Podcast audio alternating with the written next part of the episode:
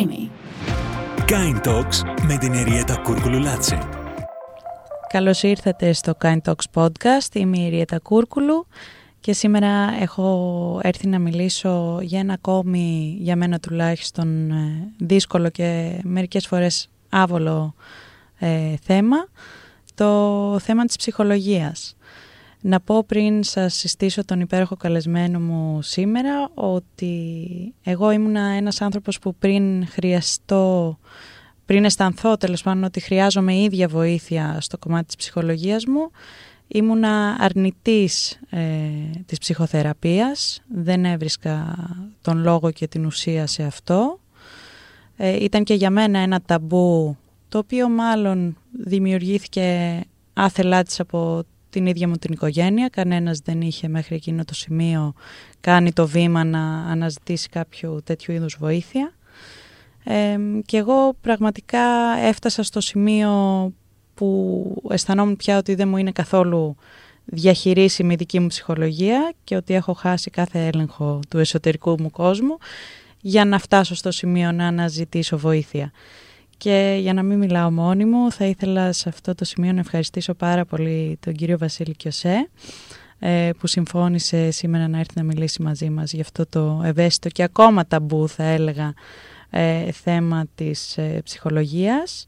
Είναι ο ίδιος ψυχολόγος και προσωποκεντρικός θεραπευτής. Θέλω να μας πεις και τι σημαίνει αυτό ναι, αργότερα. Ε, και θέλω να σε ευχαριστήσω και να μας πεις και εσύ δύο λόγια για σένα, να σε γνωρίσουμε ε, καταρχάς καλύτερα. Εγώ ευχαριστώ που είμαι εδώ έτσι και αφιερώνεις χώρο και χρόνο σε αυτό το ζήτημα, στο ζήτημα της ψυχικής υγείας επί της ουσίας.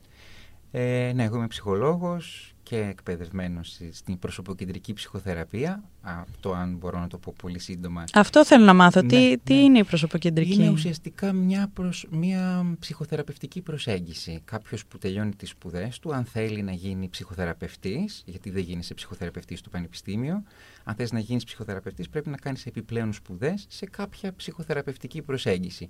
Η πιο διάσημη είναι η ψυχαναλυτική που την ακούμε, ο, ο κόσμος λέει πάω για ψυχανάλυση ενώ εννοεί πάω για ψυχοθεραπεία. Η ψυχανάλυση είναι μία προσέγγιση. Η άλλη, άλλη προσέγγιση είναι η γνωστική συμπεριφορική, CBT το λέμε εν συντομία. Και η προσωποκεντρική ανήκει σε εκείνες τις προσεγγίσεις που έχουν ανθρωπιστική ε, ματιά, Τώρα λέω πολύ ορολογία, μπερδευτική, αλλά. Θα μας τα εξηγήσεις λίγο πιο λιανά. Αν μπορώ να το εξηγήσω, θα πω ότι η προσωποκεντρική ουσιαστικά, ουσιαστικά αυτό που λέει είναι ότι ο κάθε άνθρωπος έχει μία τάση, γεννιέται με μία τάση να πραγματώνεται, να αυτοκαθοδηγείται και να αναπτύσσεται ώστε να φτάνει στο πλήρες δυναμικό του. Ότι αυτή είναι η τάση μας. Έτσι μεγαλώνουμε. Αυτή η τάση για κάποιους πολλούς λόγους μπορεί να παρεμποδιστεί, μπορεί να διαστρεβλωθεί. Από το μεγάλωμά μας, από την κοινωνία, υπάρχουν τόσες πολλές παράμετροι εκεί έξω.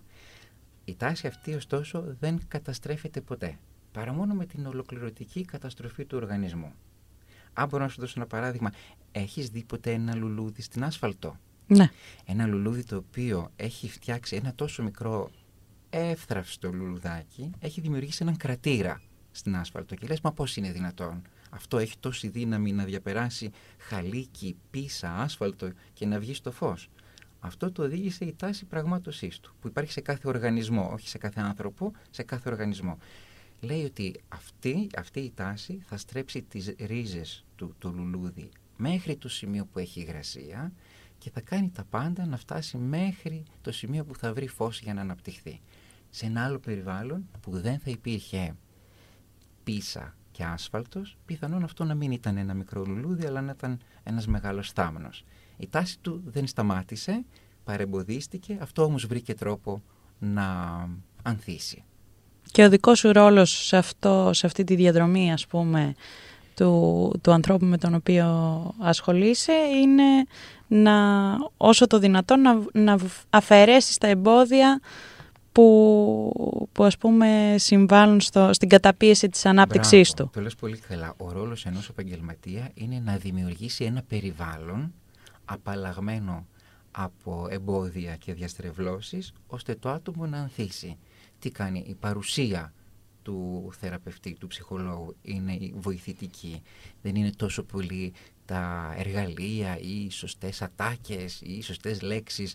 Δεν μιλάμε για αυτό το πράγμα, μιλάμε περισσότερο όμως για το πώς ο θεραπευτής είναι εκεί να δημιουργήσει ένα πλαίσιο το οποίο είναι απαλλαγμένο από κριτική, είναι γνήσιο, είναι αυθεντικό, έχει ενσυναίσθηση, έχει αποδοχή, ώστε το άτομο να μπορεί να αφουγκραστεί τον ίδιο του τον εαυτό. Γιατί αυτό μας νοιάζει στο τέλος. Πώς μπορώ να με ακούσω μέσα σε ένα τέτοιο βοηθητικό περιβάλλον, να με ακούσω και να με καταλάβω. Θέλω έναν άνθρωπο να με καθρεφτήσει, να δω πώς είμαι, να, δω το, να ακούσω το δυσκόλεμά μου. Υπάρχει, υπάρχουν πολλοί άνθρωποι που λένε μόλις σου το είπα, δεν το κατάλαβα, αλλά όταν μου το είπες εσύ, ε, τότε το άκουσα και συνειδητοποίησα κάτι. Δηλαδή κάτι που λέω εκείνη την ώρα, ε, δεν το συνειδητοποιώ. Όταν έχω έναν άνθρωπο να μου το καθρεφτήσει με γνησιότητα και με αποδοχή εκεί πέρα, τότε είναι σαν να έχω κάνει λίγο περισσότερο χώρο μέσα μου να το ακούσω και εγώ, να το επεξεργαστώ, να δω πώς είμαι, τι μου κάνει αυτό. Ε, είναι αλήθεια, είναι αλήθεια αυτό ότι επειδή δεν υπάρχει συνήθως ε, καθοδήγηση από έναν ψυχοθεραπευτή επιλέξει, ε, πολλές φορές απλά οδηγείσαι σε μια συνειδητοποίηση που υπήρχε, δηλαδή τη γνώση την είχες μέσα σου και απλά εκείνη την ώρα ανάβει ένα λαμπάκι και λες αποκλείεται. Ναι. Να ήταν αυτό. Είναι, ακριβώς είναι. Έχεις εμπειρία. Ε, Έχω, ναι. Εμένα όλη αυτή μου η διαδρομή ξεκίνησε με κρίση πανικού. Όταν ήμουν εκεί στις αρχές των 20 μου, που υποτίθεται ότι είναι και η πιο ξένιαστη ε, περίοδος ζωής ενός ανθρώπου. Βέβαια, με όσους μιλάω τελευταία, ανακαλύπτω ότι ίσως και να μην ισχύει αυτό. Δηλαδή, εγώ τώρα είμαι κοντά, μπαίνω στα 30 μου και είμαι έτσι ενθουσιασμένη. Λέω, αισθάνομαι πολύ καλύτερα και ξέρω, αισθάνομαι ότι ξέρω πολύ καλύτερα ποια είμαι πια. Εκεί στα 20s είναι λίγο δύσκολα όλα γιατί δεν έχεις ανακαλύψει τον εαυτό σου, δεν έχεις αποφασίσει ενδεχομένως τι θέλεις να κάνεις, ποια είναι τα όνειρά σου και υπάρχει ένα γενικότερο μπέρδεμα. Ε, εγώ που ήμουνα μέχρι τότε πολύ σκληρή, τουλάχιστον έτσι αυτή την εικόνα ε, έδινα στους, ε, στον περίγυρό μου, Δηλαδή και με το θάνατο του πατέρα μου μικρότερη το διαχειρίστηκα με έναν τρόπο που κάποιος θα σου έλεγε μπράβο αποκλείεται να, να το πήρε έτσι και να το διαχειρίστηκε τόσο καλά, mm. τόσο ψύχρεμα και τόσο καλά. Και νομίζω αυτό είναι ένα μεγάλο κομμάτι, το ότι το τι φαίνεται είναι ένα τελείως διαφορετικό πράγμα από το τι συμβαίνει στην πραγματικότητα. Οπότε εγώ πέρασα όλη αυτή την περίοδο και άλλες ακόμα δυσκολίες της εφηβικής ηλικίας αρκετά ψύχρεμα και μετά άρχισε να μου βγαίνει να σωματοποιείται αυτό το άγχος που είχα συσσωρεύσει, ε, η μία έκφραση των συναισθημάτων ας πούμε, ε, και με οδήγησε σε ένα σημείο που είχα καθημερινά κρίση πανικού. Τότε δεν μιλούσε κανένας ανοιχτά γι' αυτό, ε, το οποίο με δυσκόλεψε πάρα πολύ γιατί αισθανόμουν τρελή. Ε, αυτή, αυτή τη λέξη είχα συνδέσει με οτιδήποτε ψυχολογικό. Λέω, για να χρειάζεται ψυχολόγος είσαι τρελός. Άρα είμαι και εγώ τρελή, άρα πώς το διαχειριζόμαστε αυτό, είμαστε καταδικασμένοι σε, στο να πάρουμε χάπια ή κάτι άλλο. Ε, και έφτασα στο σημείο να έχω πολλαπλές κρίσεις καθημερινά πανικού. Είχα πάει στα επίγοντα αρκετές φορές ε, για να ζητήσω βοήθεια ας πούμε και να ζητήσω να με βοηθήσει κάποιος να ξεπεράσω όλο αυτό. Δεν ήθελα να, να πάρω χάπια γιατί φοβόμουν αυτή την εξάρτηση Ήμουνα και καπνίστρια τότε, οπότε είχα ένα, μια δυσκολία με την εξάρτηση και κατάφερα αισίως να, να το δουλέψω και δεν θα πω ξεπεράσω γιατί υπάρχουν ακόμα στιγμές που αισθάνομαι ότι είμαι πυρεπής σε αυτό. Ε, αλλά σίγουρα ήταν καθοριστικός ο ρόλος όχι μόνο στην αντιμετώπιση των κρίσεών μου, αλλά και στην μετέπειτα πορεία της ζωής μου από το γάμο μου μέχρι την απόκτηση της οικογένειάς μου και τη γέννηση του παιδιού μου η ψυχοθεραπεία έπαιξε πολύ καθοριστικό ρόλο και κυρίως στο να μάθω ποια είμαι και να βγει αυτό που περιέγραψες πριν, η Ριέτα που υπήρχε πάντα, να αλλά... Μπορεί να ανθίσει. Ακριβώς αυτό. Και αρχικά να σου πω ευχαριστώ για αυτό το, το μοίρασμα, έτσι, αυτή την αφήγηση που κάνεις ε, στη ζωή σου και λες πολύ σημαντικά πράγματα. Καθώς ακούω, σκέφτομαι πώς μιλάς για μια περίοδο, ναι, και γύρω στα 20. Υποτίθεται ότι πρέπει να είναι ξέγνιαστα μύθος. Δεν ξέρεις τι σου γίνεται. Ε, υποτίθεται ότι πρέπει να έχεις αποφασίσει για το πού θέλεις να πας, ενώ καλά καλά δεν έχεις σχηματίσει την ταυτότητά σου. Πολύ μεγάλο στρες, ε, πολύ μεγάλη αγωνία, ότι εδώ κάτι, κάτι πολύ κρίσιμο πρέπει να συμβεί.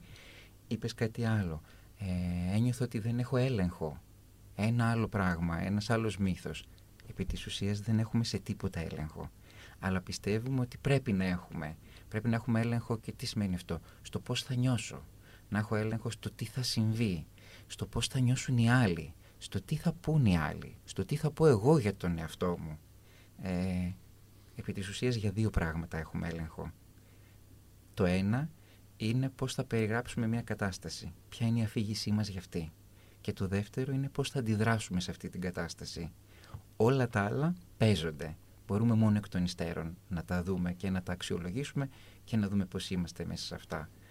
Και μιλάς και για κρίσεις πανικού που μπορεί να φτάσουν σε ένα κομμάτι, να, να γίνουν διαταραχή πανικού επί της ουσίας, που στα μάτια τα δικά μου, έτσι από μια ματιά του επαγγελματία, η κρίση πανικού είναι ένα εξαιρετικό εργαλείο, ένα συναρπαστικό εργαλείο, το οποίο είναι πολύ δύσκολο για το άτομο που το περνάει. Μπορεί να σε κλείσει σπίτι σου, να μην σε αφήσει να βγεις. Δεν ξέρω αν αυτό σου λέει κάτι. Ναι, μου λέει ξεκάθαρα. Βασικά ήμουν άνθρωπος που πραγματικά επέμεινα πάρα πολύ, αλλά μπορώ να καταλάβω γιατί κάποια περίοδο το πάθαινα στο αμάξι. Και μετά, άμα το πάθεις μία φορά κάπου, συνδυάζεις αυτό με κάποιο χώρο συγκεκριμένο και κάθε φορά που μπαίνεις στο αμάξι, επειδή το σκέφτεσαι, το ξαναπαθαίνεις.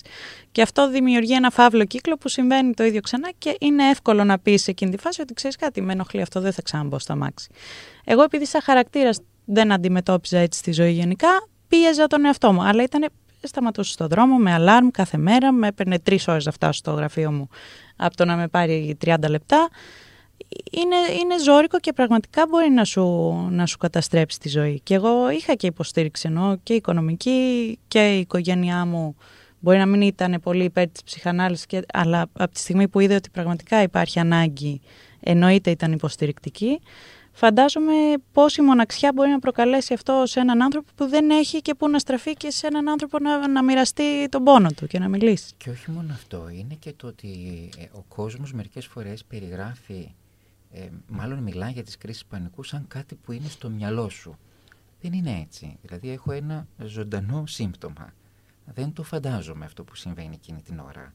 Δεν είναι ιδέα μου. Όντως το σώμα μου αντιδρά με κάποιο τρόπο. Λέω όμως ότι είναι ένα συναρπαστικό εργαλείο γιατί ενώ είναι πολύ δυσάρεστο για το άτομο που το υφίσταται ταυτόχρονα είναι και ένα σημάδι που δίνει ο, ο ίδιος ο οργανισμός και λέει έχω πιεστεί για πολύ καιρό και αν εσύ δεν κάνεις κάτι να με δεις, θα σε κάνω εγώ να με δεις με το ζόρι. Είναι κάτι που έχει μείνει αφρόντιστο για πολύ καιρό και αν με αγνοείς ή με παραμελείς, λυπάμαι αλλά θα σου το δείξω με τον δύσκολο τρόπο. Οπότε είναι, είναι ένα εργαλείο, είναι ένας τρόπος το σώμα να πει ότι κοίταξέ με, μη με παραμελείς. Και συνήθως τέτοιου είδους αγχώδεις διαταραχές, κρίσεις πανικού έρχονται σε μεταβατικά στάδια της ζωής μας, σε κάτι που αλλάζει ε, και δεν είναι κάτι που συμβαίνει εκείνη την ώρα, είναι συνήθως κάτι που έχει προηγηθεί. Ε, σκέφτομαι μετάβαση είναι το να μπαίνω στα 20 είναι μετάβαση. Το να αλλάζω σπίτι είναι μετάβαση. Το να χωρίζω είναι μετάβαση. Ακόμα και μια καλή αλλαγή, κάτι που έχει μια θετική έκβαση, έχει μέσα μια μετάβαση και οι αλλαγές έχουν απώλεια ακόμα και αν πάω κάπου προς το καλύτερο. Οπότε όλα αυτά μας βάζουν σε ένα καθεστώς ευαλωτότητας. Ευαλωτότητας όταν λέω δεν εννοώ αδυναμίας, εννοώ όμως ότι εκείνη την ώρα κινείται κάτι πάρα πολύ συναισθηματικά.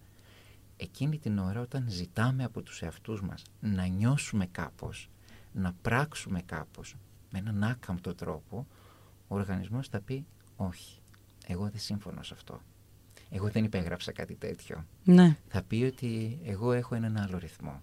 Και ίσως μερικές φορές αυτό το ρυθμό να θέλω να κάνω μια παύση. Όταν εγώ τον πιέζω να κάνει κάτι άλλο, τότε αυτός θα αντιδράσει. Αυτό είναι σημαντικό όντως και είναι, είναι θετικό από την άποψη ότι σε αναγκάζει να αρχίσεις να ενδιαφέρεσαι και να ψάχνεσαι για τον εαυτό σου που είναι το πιο σημαντικό πράγμα που έχουμε. Γιατί αν δεν είμαστε καλά για μας, δεν θα μπορούσαμε να είμαστε καλά και για κανέναν άλλον. Ούτε για το παιδί μας, ούτε για το σύζυγό μας, ούτε για τους γονείς μας. Που είναι ok και να μην είμαστε καλά. Είναι εντάξει, δηλαδή δεν είμαστε μηχανές θετικότητας. Δηλαδή μια ζωή χωρίς στρες δεν υπάρχει. Μια ζωή χωρίς άγχος δεν υπάρχει. Δεν, είναι, είναι μη ρεαλιστική προσδοκία αυτή. Και ίσως έχει νόημα τώρα κάπως που το λέμε, γιατί υπάρχει μια τάση εκεί έξω του well-being, της ευεξίας, του όλα είναι καλά, δεν τρέχει τίποτα, δες τη ζωή με μια θετική ματιά. Δεν γίνεται να τη δω με μια θετική ματιά όταν το σύμπαν καταραίει. Και υπάρχει και μια ψευδής εικόνα που αναπαράγεται συνέχεια μέσα από τα social media. Και εγώ δεν ξέρω πού είναι το όριο, γιατί καμιά φορά σκέφτομαι ότι τα περισσότερα από αυτά που μοιράζομαι είναι δύσκολα θέματα, είναι αρνητικά, είναι... Αλλά αισθάνομαι ότι εκεί υπάρχει ανάγκη, δηλαδή το να να αναπαράγω κι εγώ μία ψεύτικη εικόνα που θα μπορούσα κάλλιστα και θα μπορούσα να το κάνω καλύτερα από τον καθένα γιατί έχω και την άνεση να το κάνω. Δεν αισθάνομαι ούτε ότι είναι αντιπροσωπευτική της πραγματικότητας γιατί άσχετα από την οικονομική άνεση υπάρχουν προβληματισμοί, υπάρχουν σοβαρά προβλήματα εσωτερικά, εξωτερικά. Πάντα ο καθένας έχει τα προβλήματά του. Και το να παρουσιάζουμε μία εικόνα μιας ζωής που είναι συνέχεια μέσα στην ευτυχία και την ανεμελιά είναι ψέμα και δημιουργεί και σε εμάς, αλλά εμείς έχουμε προλάβει οριακά και μια εποχή που δεν υπήρχε το Instagram ας πούμε, ε, στις νέες γενιές ένα, ένα πρότυπο το οποίο δεν διεκδικεί και δεν μπορεί να αποκτήσει ποτέ γιατί δεν υπάρχει. είναι μια φούσκα. Δεν ανταποκρίνεται στην πραγματικότητα. Δηλαδή δεν γίνεται. Είναι άλλο πράγμα η φυσική αισιοδοξία. Είναι άλλο πράγμα να έχω έναν αισιόδοξο προσανατολισμό στη ζωή και είναι άλλο πράγμα το σε μια, σε μια σκοτεινιά με το ζόρι να πρέπει να νιώσω κάπως θετικά. Δεν γίνεται. Δηλαδή θα σκέφτομαι ότι περάσαμε μια περίοδο καραντίνας, εγκλισμού και άκουγα από παντού αυτό το μήνυμα που έλεγε είναι ευκαιρία να μείνουμε σπίτι. Είναι ευκαιρία να φροντίσουμε τους εαυτούς μας. Είναι ευκαιρία, όλα μια ευκαιρία. Και κάπως παραβλέπαμε ένα πέπλο απειλής που υπήρχε έξω από τα σπίτια μας ένα ε, συλλογικό πένθος που συνέβαινε. Κόσμος πέθαινε. Ε, σκεφτόμασταν ότι ανοίγοντας την πόρτα θα μολυνθούμε με κάτι και θα απειληθούμε πάρα πολύ. Δεν γίνεται να Δεν ξέραμε και τι ήταν αυτό στην αρχή. Και τι είναι, ναι, ο αόρατος εχθρός εκεί πέρα. Ε, δεν γίνεται να νιώσω καλά και να του δώσω μια ευκαιρία. Όχι. Αυτό θα με βαρύνει, αυτό θα με βάλει να σκέφτομαι λίγο πιο υπαρξιακά. Αυτό θα μου φέρει ένα διακύβευμα ζωής και θανάτου, από τα πιο δύσκολα ζητήματα που πραγματεύεται ο άνθρωπος το πέρας ε, της ζωής του.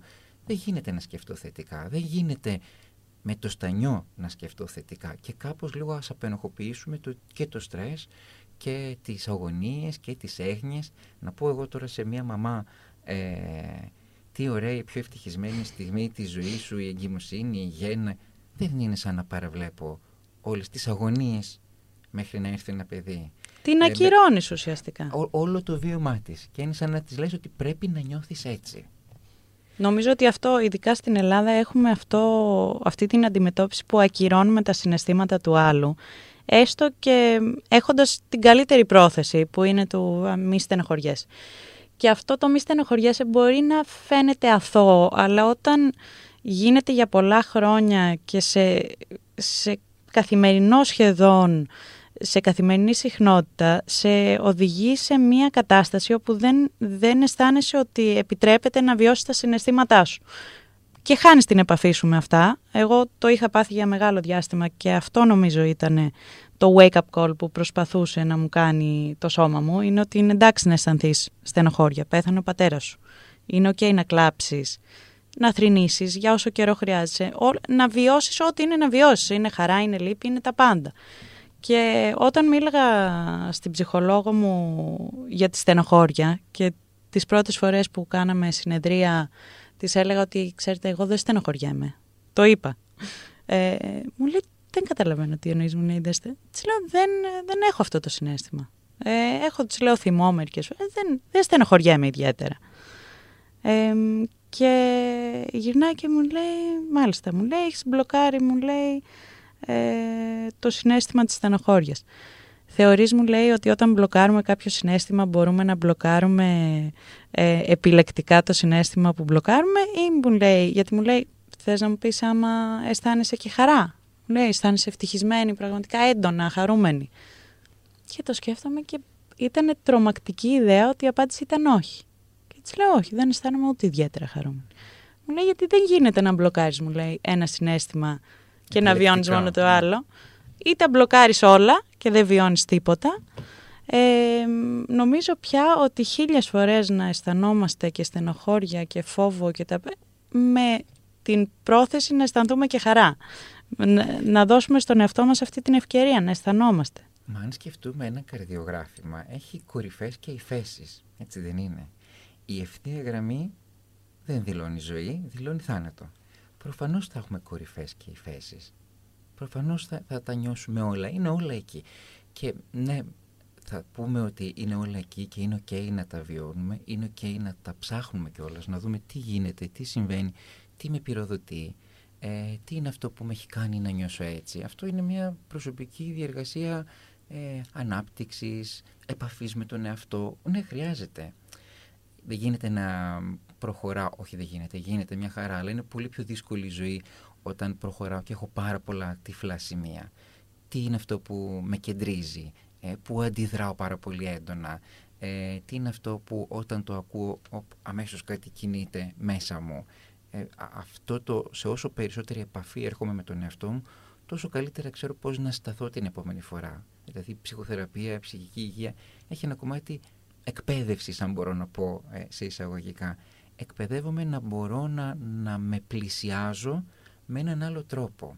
Γιατί ο τρόπος που έχω μάθει να με πλησιάζω είναι ο τρόπος που με πλησίαζαν οι σημαντικοί μου άλλοι όταν ήμουν παιδί.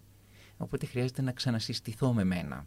Χρειάζεται να μπορώ να έρθω ξανά σε επαφή με μένα ε, με ένα νέο τρόπο που θα ταιριάζει σε μένα περισσότερο. Ποιο είναι το, το μεγαλύτερο εμπόδιο θεωρείς σε αυτή τη διαδρομή της αυτοεξερεύνησης και της ε, αυτοεξέλιξης ας πούμε και της, ε, της εξέλιξης της σχέσης μας με τον εαυτό μας; Ωραία ερώτηση και πρέπει να βρω μια ωραία απάντηση. ε, το μεγαλύτερο εμπόδιο. Δεν θα πω ποιο είναι το μεγαλύτερο εμπόδιο, θα πω ποια είναι η μεγαλύτερη πρόκληση. Είναι πολύ απειλητικό να ανοίξω την πόρτα, να δω τι γίνεται μέσα μου. Δεν είναι εύκολο. Δεν είναι εύκολο να έρθω, με, να έρθω σε επαφή με εμπειρίες που πιθανόν με έχουν πονέσει, με έχουν τραυματίσει, με έχουν διαμορφώσει και να μπω και να αναγνωρίσω την αξία και τον αντίκτυπο που είχαν πάνω μου. Αυτό είναι πολύ απειλητικό και ο οργανισμός είναι πολύ σοφός και προσπαθεί πολύ να μας θωρακίσει ε, και να μας κρατάει αυτές τις πόρτες κλειστές. Να πει δεν θα τα αντέξεις, αυτό είναι βαρύ, είναι δύσκολο γιατί και η ψυχοθεραπεία δεν είναι μια διαδικασία στην οποία πάμε και νιώθουμε τέλεια. Ε, έχεις καμπανεβάσματα και μπορεί να έχει και μερικές περιόδους που είναι αρκετά σκοτεινές, να είμαστε πολύ βυθισμένοι. Αυτό συμβαίνει γιατί ερχόμαστε σε επαφή με κάτι που πολύ καιρό το έχω αφήσει μ, ανεξερεύνητο. Όταν έχω μια πολύ δυσάρεστη εμπειρία στο μεγάλωμά μου, μια δύσκολη εμπειρία, ε, αυτό που τίνω να κάνω είναι να την κάνω στην άκρη. Να κατεβάσω τους διακόπτες. Γιατί είναι απειλητικό να τη δω. Είναι απειλητικό να δω πόσο μπορεί να με έχει καθορίσει μια κακοποιητική εμπειρία, για παράδειγμα πόσο μπορεί να με έχει καθορίσει το να έχω μεγαλώσει σε ένα περιβάλλον που είχε εκφοβισμό. Πόσο μπορεί να με έχει καθορίσει το να μεγαλώνω σε μια κοινωνία που με απορρίπτει κατ' επανάληψη. Μπορώ να, πω, να διαλέξω μέσα σε δύο δρόμους. Ο ένας είναι ε, κάνω ότι δεν το βλέπω και προσπαθώ να προχωράω με ό,τι εμπόδια αυτό μου προκαλεί στην πορεία ή αποφασίζω να το κοιτάξω κατάματα με τη βοήθεια όμως ενός επαγγελματία για να μην με γρατσουνίσει. Για να έχω εκεί πέρα μια υποστήριξη που ξέρω ότι ένας άνθρωπος θα είναι εδώ να με ακούσει και να με φροντίσει όταν εγώ δεν θα το κάνω για τον εαυτό μου γιατί δεν το έχω μάθει. Πολύ σωστά. Πολύ σωστά. Βγάζει νόημα, δεν, δεν Ναι, εννοείται βγάζει mm. νόημα. Και θεωρείς, θεωρείς ότι τα παρατάει κόσμος. Δηλαδή υπάρχουν πολλοί άνθρωποι με βάση την εμπειρία σου πάντα που όταν φτάνουν σε αυτό το δύσκολο σημείο επιλέγουν ας πούμε να εγκαταλείψουν την ψυχοθεραπεία. Ασφαλώς. Υπάρχει κόσμος που λέει ότι εγώ μέχρι εδώ αντέχω. Και εγώ αυτό το βλέπω με πολύ κατανόηση. Ε, δεν το λέω επικριτικά. Ότι για τώρα μέχρι εδώ αντέχω ή δεν θέλω να πάω παρακάτω ή δεν θέλω να το πιάσω αυτό. ή να φύγει ησύχως. Ε, ναι, θα συμβεί. Το βλέπω να συμβαίνει. Είναι άλλοι άνθρωποι που έχουν επενδύσει σε αυτό και λένε ότι εγώ, μου λένε οι δικοί μου πελάτες, μαζί θα γεράσουμε. και λέω, εγώ δεν μπορώ να εγγυηθώ τίποτα πάνω σε αυτό. Ε, αλλά υπάρχουν και άνθρωποι που θέλουν έτσι να πάρουν μια υποστήριξη για εκείνη τη στιγμή, για κάποιο διάστημα, για μια πρόκληση που αντιμετωπίζουν εκείνη την ώρα, αλλά χωρίς να θέλουν να μπουν παραπάνω. Και είναι οκ, το ακούμε με πολύ σεβασμό, με πολύ ενσυναίσθηση και εμπιστεύομαι πολύ τις διεργασίες του κάθε ατόμου. Εκείνος ξέρει καλύτερα. Πάντως νομίζω επειδή με ρωτάνε διάφοροι φαντάζομαι επειδή θεωρούν ότι εγώ έχω πρόσβαση στο, στον καλύτερο. Δεν ξέρω πια. Νομίζω ότι έχω απομυθοποιήσει αυτό τον καλύτερο. Που νομίζουν όλοι ότι. Ψυχολόγο, τον καλύτερο ναι. σε, οτιδήποτε, σε οτιδήποτε. Τον καλύτερο γιατρό, τον καλύτερο ψυχολόγο. Επειδή είμαστε τόσο σαν άτομα διαφορετικοί, θεωρώ ότι ο καλύτερος για τον καθένα είναι κάτι πολύ διαφορετικό. Οπότε γι' αυτό και δεν προτείνω ποτέ ούτε τους γιατρούς μου, ούτε, γιατί έχω αλλάξει κι εγώ τρεις ψυχολόγους ε, και πραγματικά έπρεπε να βρω τον άνθρωπο που εμένα μου κάνει κλικ. Δεν υπάρχει τέλεια συνταγή. Ε, ούτε ο τέλ... Πρέπει ουσιαστικά να είσαι εσύ έτοιμος νομίζω πρώτα απ' όλα. Και ο καλύτερος είναι ο καλύτερος την κάθε στιγμή. Ναι. Ε, δεν είναι ο καλύτερος αυτός που έχει περγαμηνές μόνο. Δηλαδή εννοείται πως θέλω να πάω σε έναν επαγγελματία που είναι καταρτισμένος, που είναι εκπαιδευμένος, που εννοείται, ξυπακούεται. Ε, από την άλλη, το πώς θα νιώσω βλέποντάς τον, το πώς θα νιώσω όταν μου μιλάει, αυτό είναι προσωπική μου υπόθεση. Για Είναι μένα και αυτός- χημεία. ε, μα είναι, ασφαλώς είναι η χημεία. Δηλαδή, ή θα, θα πούνε άνθρωποι σε μένα ότι θέλουν να ξεκινήσουμε ψυχοθεραπεία. Και εγώ θα πω ότι ελάτε να κάνουμε μία συνεδρία, έτσι να γνωριστούμε. Όχι, εγώ θέλω να, να δεσμεύσουμε μία ώρα από τώρα. Έλα να δεις άμα σου Μισό κάνει. λεπτό. Έλα να δεις άμα σου ταιριάζει η φάτσα μου αρχικά. Μπορεί να μην σου ταιριάζει. Μπορεί κάτι να μην μας ταιριάξουμε, να ταιριάξουμε στο μεταξύ μας κάτι. Ε, κάτι που θα σου πω, κάτι να μην μπορούμε να δουλέψουμε. Και οκ, γιατί σχέση είναι η ψυχοθεραπεία. Δεν μπορούμε να κάνουμε σχέση με τον οποιονδήποτε. Χρειάζεται να νιώσουμε κάπως. Ναι, χρειάζεται να μπορώ να δώσω λίγο χρόνο να το δω, ε, αλλά, αλλά είναι σχέση. Θα το βιώσω, θα δω πώς θα το βιώσω. Έτσι είναι ο καλύτερος. Για μένα αυτή είναι η συμβουλή με κάποιο τρόπο, ότι δες πώς νιώθεις. Ή όταν φύγεις από εκεί, δες πώς είσαι. Πώς είσαι όχι από αυτά που είπατε, αλλά από τον άνθρωπο. Το τι είπατε θα σου μείνει, θα το επεξεργαστείς, θα δεις που θα σε πάει. Αλλά από τον άνθρωπο, από την ποιότητα της παρουσίας του, από το πώς έκανε να νιώσεις με τις αποκρίσεις του, με αυτά που σου έλεγε. Έτσι θα το αξιολογήσεις. Μπορεί να Συμφωνώ μην κάνει, πολύ. Μπορεί να μην κάνει και είναι απολύτως ok αυτό. Και για μένα αυτό είναι κάτι που δεν χωράει εκπτώσεις. Δεν μπορώ να κάτσω σε κάτι και να νιώθω ότι δεν είμαι πολύ άνετα. Όχι. Δε- Δεν θέλει διαπραγμάτευση εκεί. Πρέπει να μπορώ να νιώσω άνετα.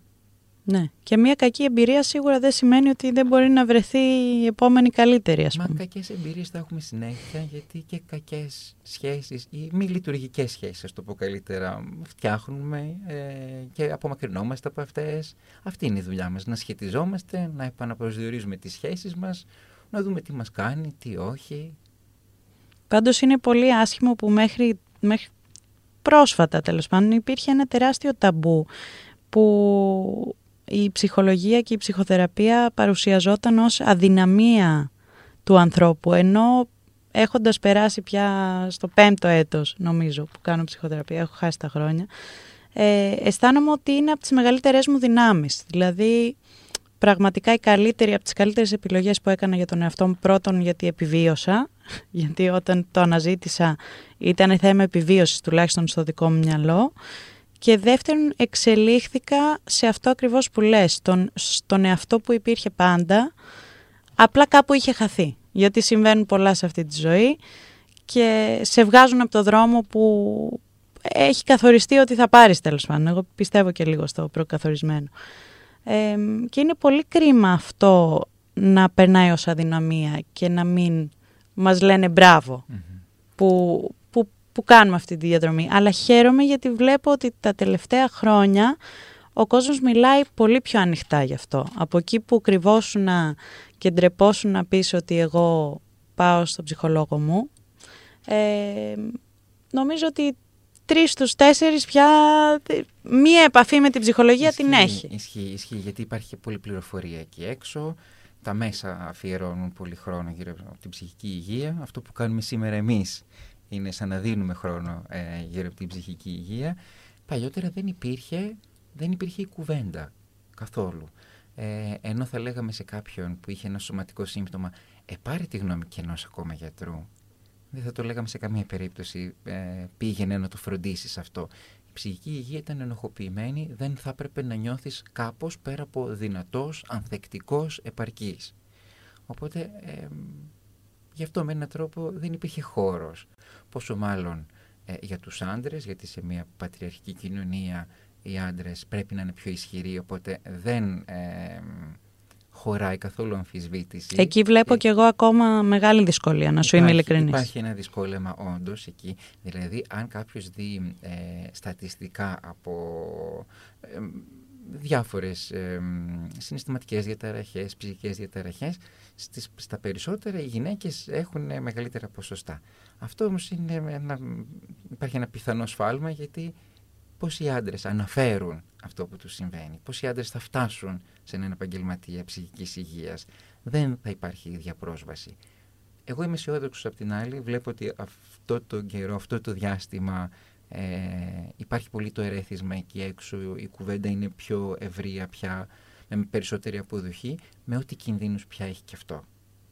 Γιατί και εδώ πια αρχίζουμε και μιλάμε για ψυχική υγεία, ακούμε και ψυχική υγεία από τον καθένα, με ό,τι παρερμηνίες μπορεί να έχει εκεί πέρα. Συμφωνώ απόλυτα. Είχα και, και πρόσφατα μία, ένα περιστατικό που συναντήθηκα με μία κοπέλα που έκανε life coaching. Δεν ήταν ψυχολόγος ακριβώς.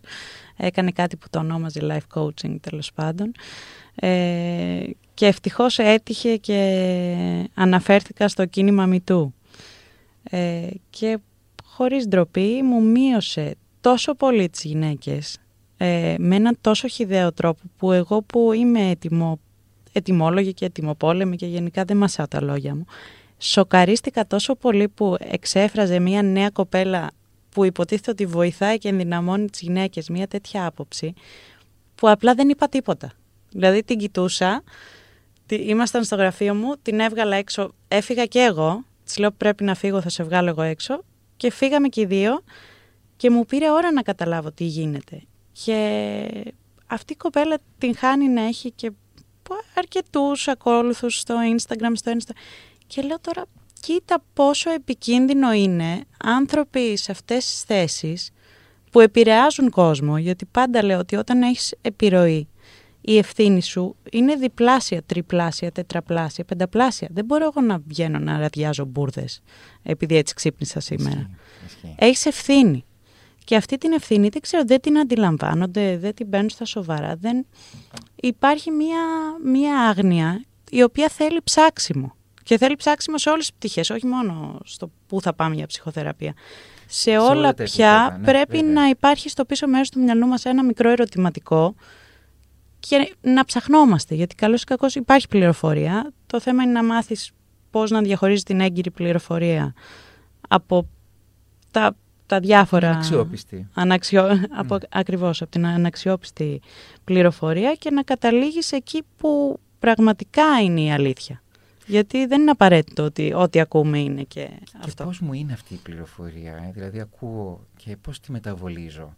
Πώς, πώς με κάνει να νιώθω; Μου ταιριάζει, δεν μου ταιριάζει; Φέρνει κάτι καινούριο, κάτι μου κλωτσάει εκεί; Ξέρεις τι, λες, ε, περιγράφεις αυτό και σκέφτομαι ότι είχα αυτή την κουβέντα λίγο πριν έρθω που μιλούσα στο τηλέφωνο με μία φίλη και μου λέει έχεις άγχος.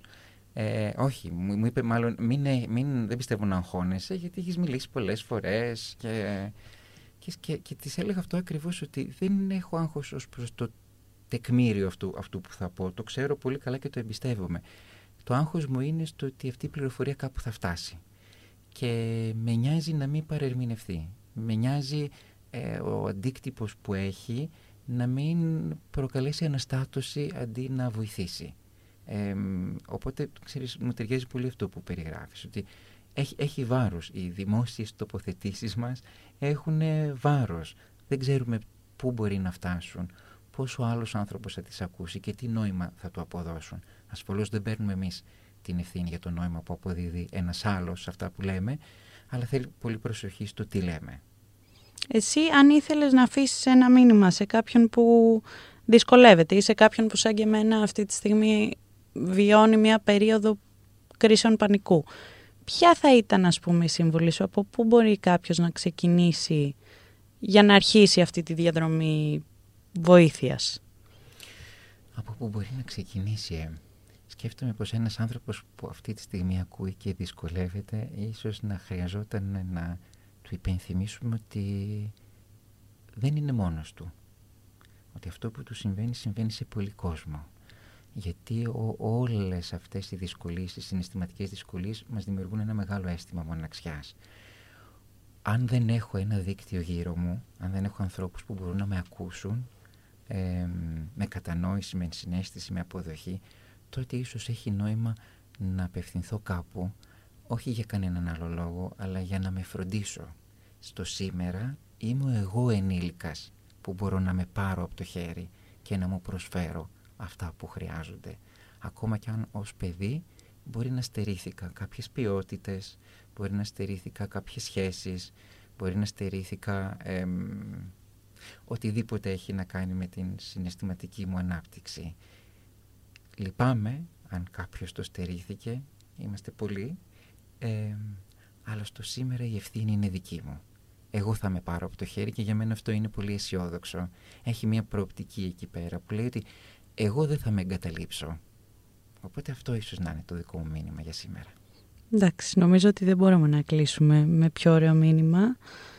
Αυτό είναι, δεν είστε μόνοι σας, ε, είμαστε όλοι εδώ και εγώ προσωπικά μου είναι και πολύ ευαίσθητο το θέμα γιατί από ό,τι έχω περάσει στη ζωή μου λέω και ξαναλέω ότι είναι με διαφορά η δυσκολότερη μου περίοδος. Ακόμα η μεγαλύτερη μου επιτυχία ως άνθρωπος είναι που κατάφερα να το ξεπεράσω και πραγματικά είμαι και εγώ εδώ, δεν είμαι ειδικός, αλλά είμαι εδώ να ακούσω τον οποιονδήποτε και ελπίζω να βοήθησε αυτή η συζήτηση. Είμαι σίγουρη ότι βοήθησε, γιατί μέχρι και εμένα βοήθησε.